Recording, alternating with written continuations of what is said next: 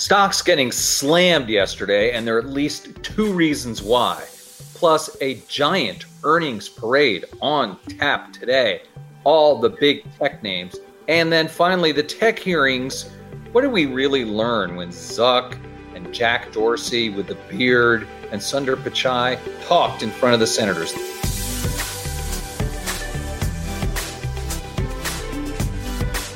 This is the Market Wake Up by Yahoo Finance. I'm Andy Serwer, along with Emily McCormick and Javier David.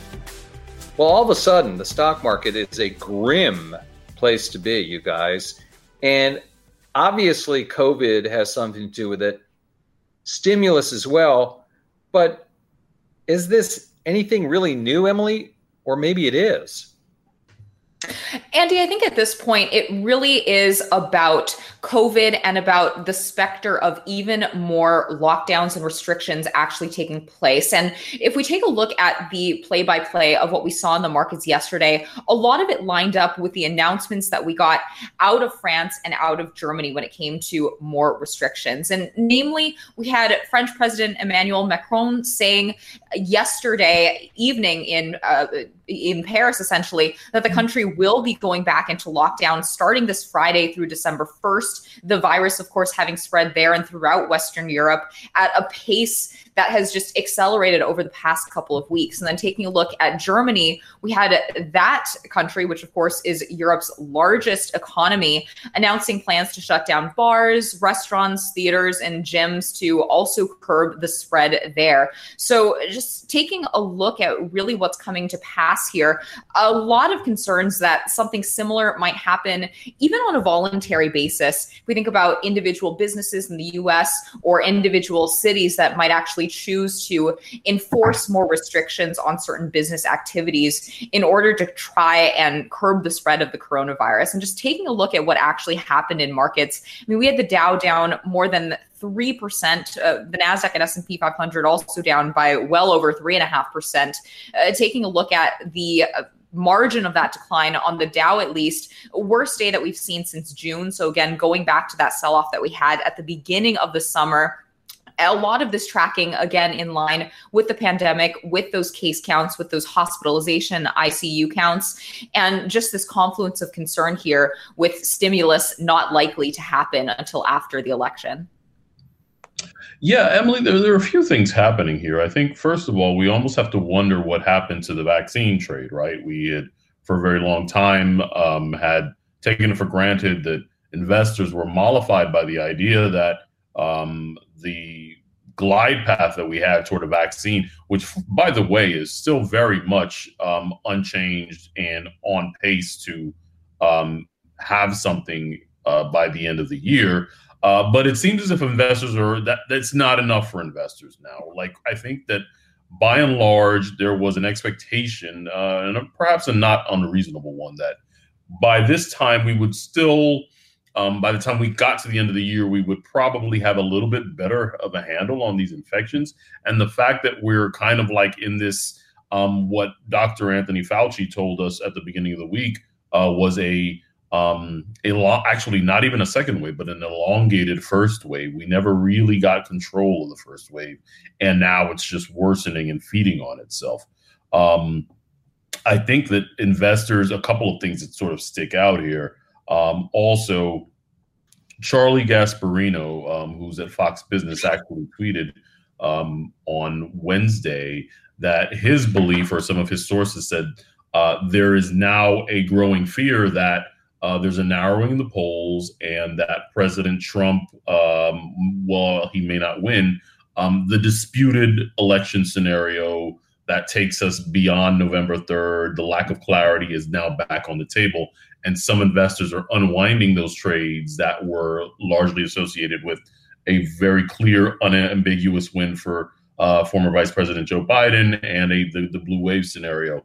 Um, so we're looking like you know there's a growing possibility that this may end up in court after all. So there are all of these things playing out here, um, but you, you you almost have to wonder um, whether the prospect of a vaccine that lands by the end of the year is going to be enough for investors. How much more of these dramatic sell offs are we going to be asked to endure? Um, how much can the public? Um, we're we're at the point where a threshold at which um, investors just are, are are are really getting really nervous about the fact that we haven't gotten a hold of this this this viral infection yet, and there's no end in sight. Yeah, I, no doubt. And I mean, you know, I think the case daily cases were what forty thousand uh, back in June, uh, maybe July. Now they're seventy, as you guys were saying. So there's that. I think you know, well, the notion that someone at Fox, Fox Business, even though, right, is saying the election is getting closer. Okay, maybe we discount that a little bit, but you know, that's sort of you, you, to be expected. You know, like that. That's just it seems to just happen. You know, things just don't stand pat. Although other polls, Javier, of course, show that uh, Vice President Biden's lead is fairly constant. Although I have to say, a lot of all those, I'm, I'm not buying it. I, I, I think this. No one can call this now and I think that there is real uncertainty about the outcome and understanding and knowing when uh, we know who will be their next president. Now, back to this other, I think, very important point, too, that Emily raised about if Trump loses. So, in other words, if the market's betting that Biden is going to win, and then we have a lame duck Trump time between now and the inauguration, that Donald Trump will be reluctant will be reluctant to uh, get behind the stimulus package. That he will say, "The heck with it, not me. Why should I help Sleepy Joe? Why should help I help Joe Biden? Why should I help the Democrats?" And by the way, Mitch McConnell may feel the same way as well. Of course, this presupposes Joe Biden wins. I have to say, even the fact that we're considering this or that the market's scared of this does not speak well of Donald Trump or Mitch McConnell. And if you go back to 2008, when the world was falling apart, okay, and um, George Bush was exiting, right? And John McCain lost the election. And so we knew that Obama was going to be the next president, right? George Bush and Hank Paulson and the rest worked very hard in those late fall months to try to support the economy. They transitioned and worked with Barack Obama. There was no question that W was not going to try to do his best to economy afloat. And the very fact that we're now, okay, slightly different, guy didn't lose the election, but to me, that doesn't matter at all. The very question that we're asking this or wondering about it, or that the market is scared of this, is really unconscionable. Now, President Trump would probably respond, How do you know? What do you know? And first of all, I'm going to win. And second of all, if I don't, of course I'm going to try to help America. Well, we don't know. That remains to be seen. But that fear, you guys, that fear is definitely out there and it's definitely in the market. And it's definitely not helping stocks right now. Um, so let's talk a little bit about the earnings parade a lot of big names out last night, but the real main event is today with Apple, Amazon, Facebook, and Twitter. Jack Dorsey with the beard. Wow. Um, anything to take away, Javier, from from last night? First of all, we, we would Pinterest, Etsy, Visa, and, and Ford. I don't know if there's a trend, or you could talk a little bit about that, and then maybe get into the the big techs if you'd like. Yeah, I mean, I think the trend here is one that we've been talking about um, ad infinitum on the show for the last several months, which is a lot of these companies stronger than expected. That's the the name of the day, the name of the game, and the order of the day. Pinterest beats on quarterly sales.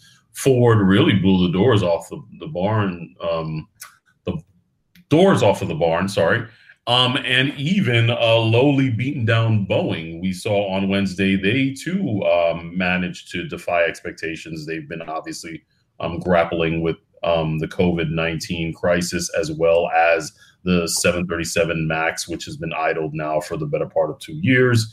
Um, everyone is really sort of outperforming or overperforming. Um, and that is what we expect from a lot of these big tech names that are going to report on Thursday. Um, I think the bar at this point, I think, is set pretty high. Um, they will I'm, anything that indicates weakness or a miss would be utterly catastrophic, I think, for the stocks and certainly for a market that's really completely addled and unnerved by the prospect of uh, the growing coronavirus outbreaks.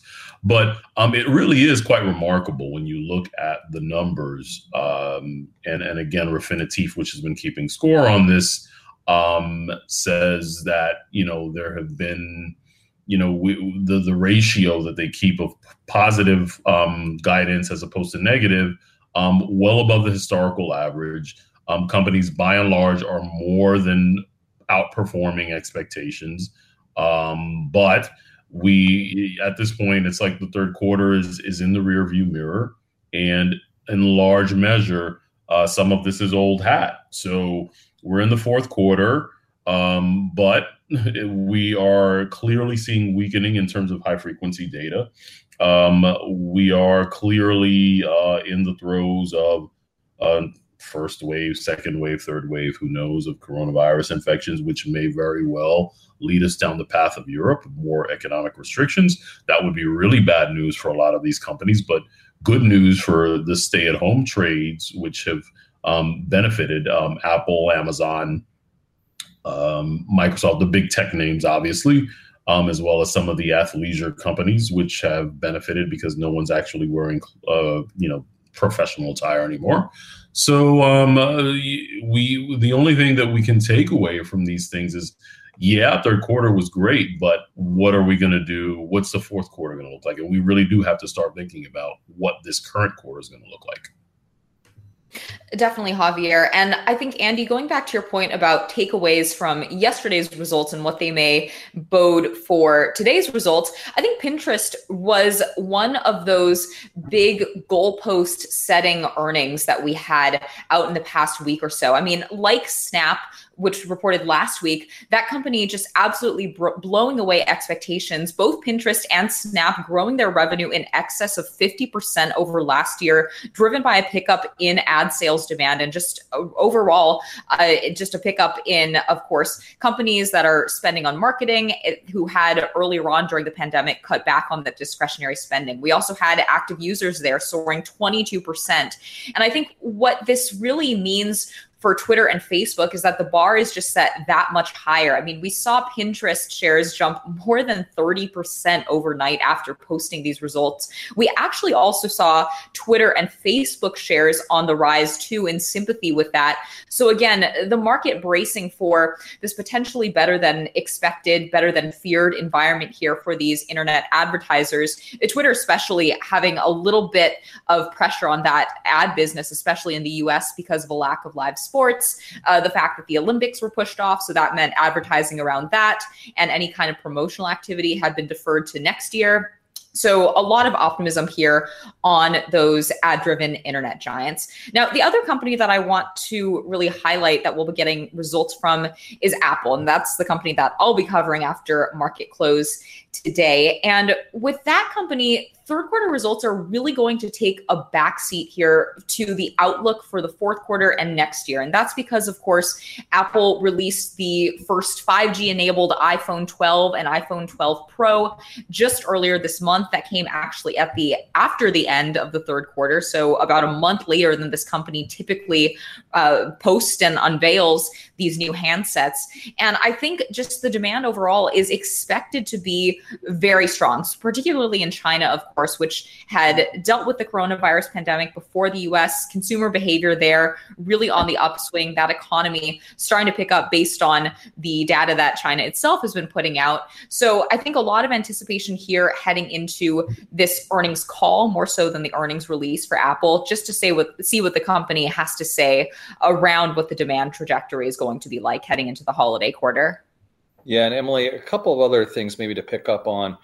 Um, you know, with Pinterest, for instance, and how that relates to Facebook, you know, that there is room for other social media platforms. I think Javier talked about Snap, um, perhaps, and you know, the fact that um, Facebook's not just is not the only game in town. So we'll see how Facebook, you know, what their numbers look like. I mean, they had that boycott also that they've had to um, navigate. So we'll see if that's reflected in the numbers at all there. Um, and the other thing about Apple that's interesting to me, Emily, is you know, with the possible action against Google search coming from Washington, D.C., you know, there's stories about Apple maybe getting into that game itself. Um, so I always like it when, you know, how these companies sort of fare against each other. And, and that to me is very interesting.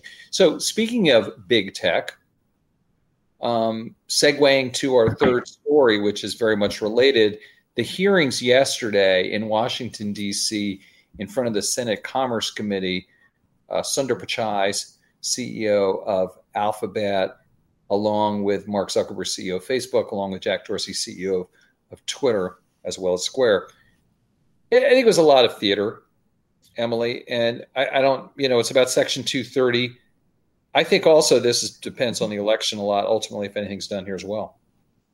I think so too, Andy. And I think just looking at some of the commentary coming out of this hearing, one of the set of remarks I really latched onto was from Sinan Aral, who is, of course, with MIT. He was on on the move actually earlier yesterday. And one of the things that he mentioned is that Section 230 is essential, or just the idea of having a Section 230, which essentially means that these platforms themselves are not held legally liable for the content that's posted by third party users to their platforms. And he's saying that it's essential to many lines of businesses, not just these social media platforms, but also companies like Wikipedia, uh, the comment section of New York Times, and other media outlets, and to reviews like Yelp, for instance. But what he mentioned is that perhaps what's needed is a representative and legislative approach as opposed to something like Section 230 in its current form, which of course was from the FCC. And if you just take a look at those agencies, of course, those are politically appointed positions. His idea here being that something might actually need to be legislated from Congress in order to actually enact change here from these platforms, since a lot of the concerns that were brought up by the senators yesterday were recycled issues, right? I mean, uh, Republican senators worried about potential conservative bias on these platforms. And of course, Democratic lawmakers sort of pushing back against that. Uh, and again, of course, coming with timing wise ahead of the election. So I think something to watch here, depending on how things shake out in the Senate post election and depending on who's in the White House.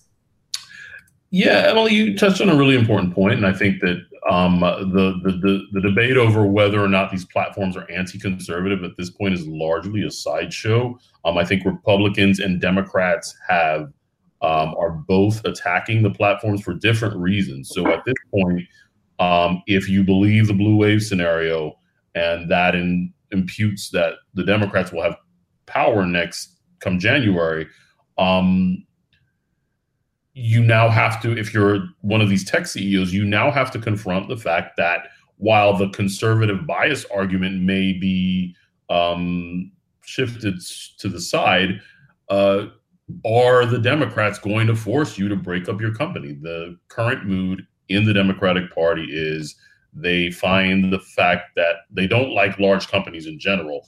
And large companies that make a lot of money or monetize outrage like Twitter and Facebook do because they share their, you know, their users are sharing stuff that may or may not be real, but at the same time, they're still drawing revenues from it. Um, you have to really concentrate your mind on what's re- real here. And what's real here is are the Democrats going to try and pull a Microsoft on you, which is to force the company to break up? Yeah. And of course, that speaks to the election. So, stimulus speaks to the election.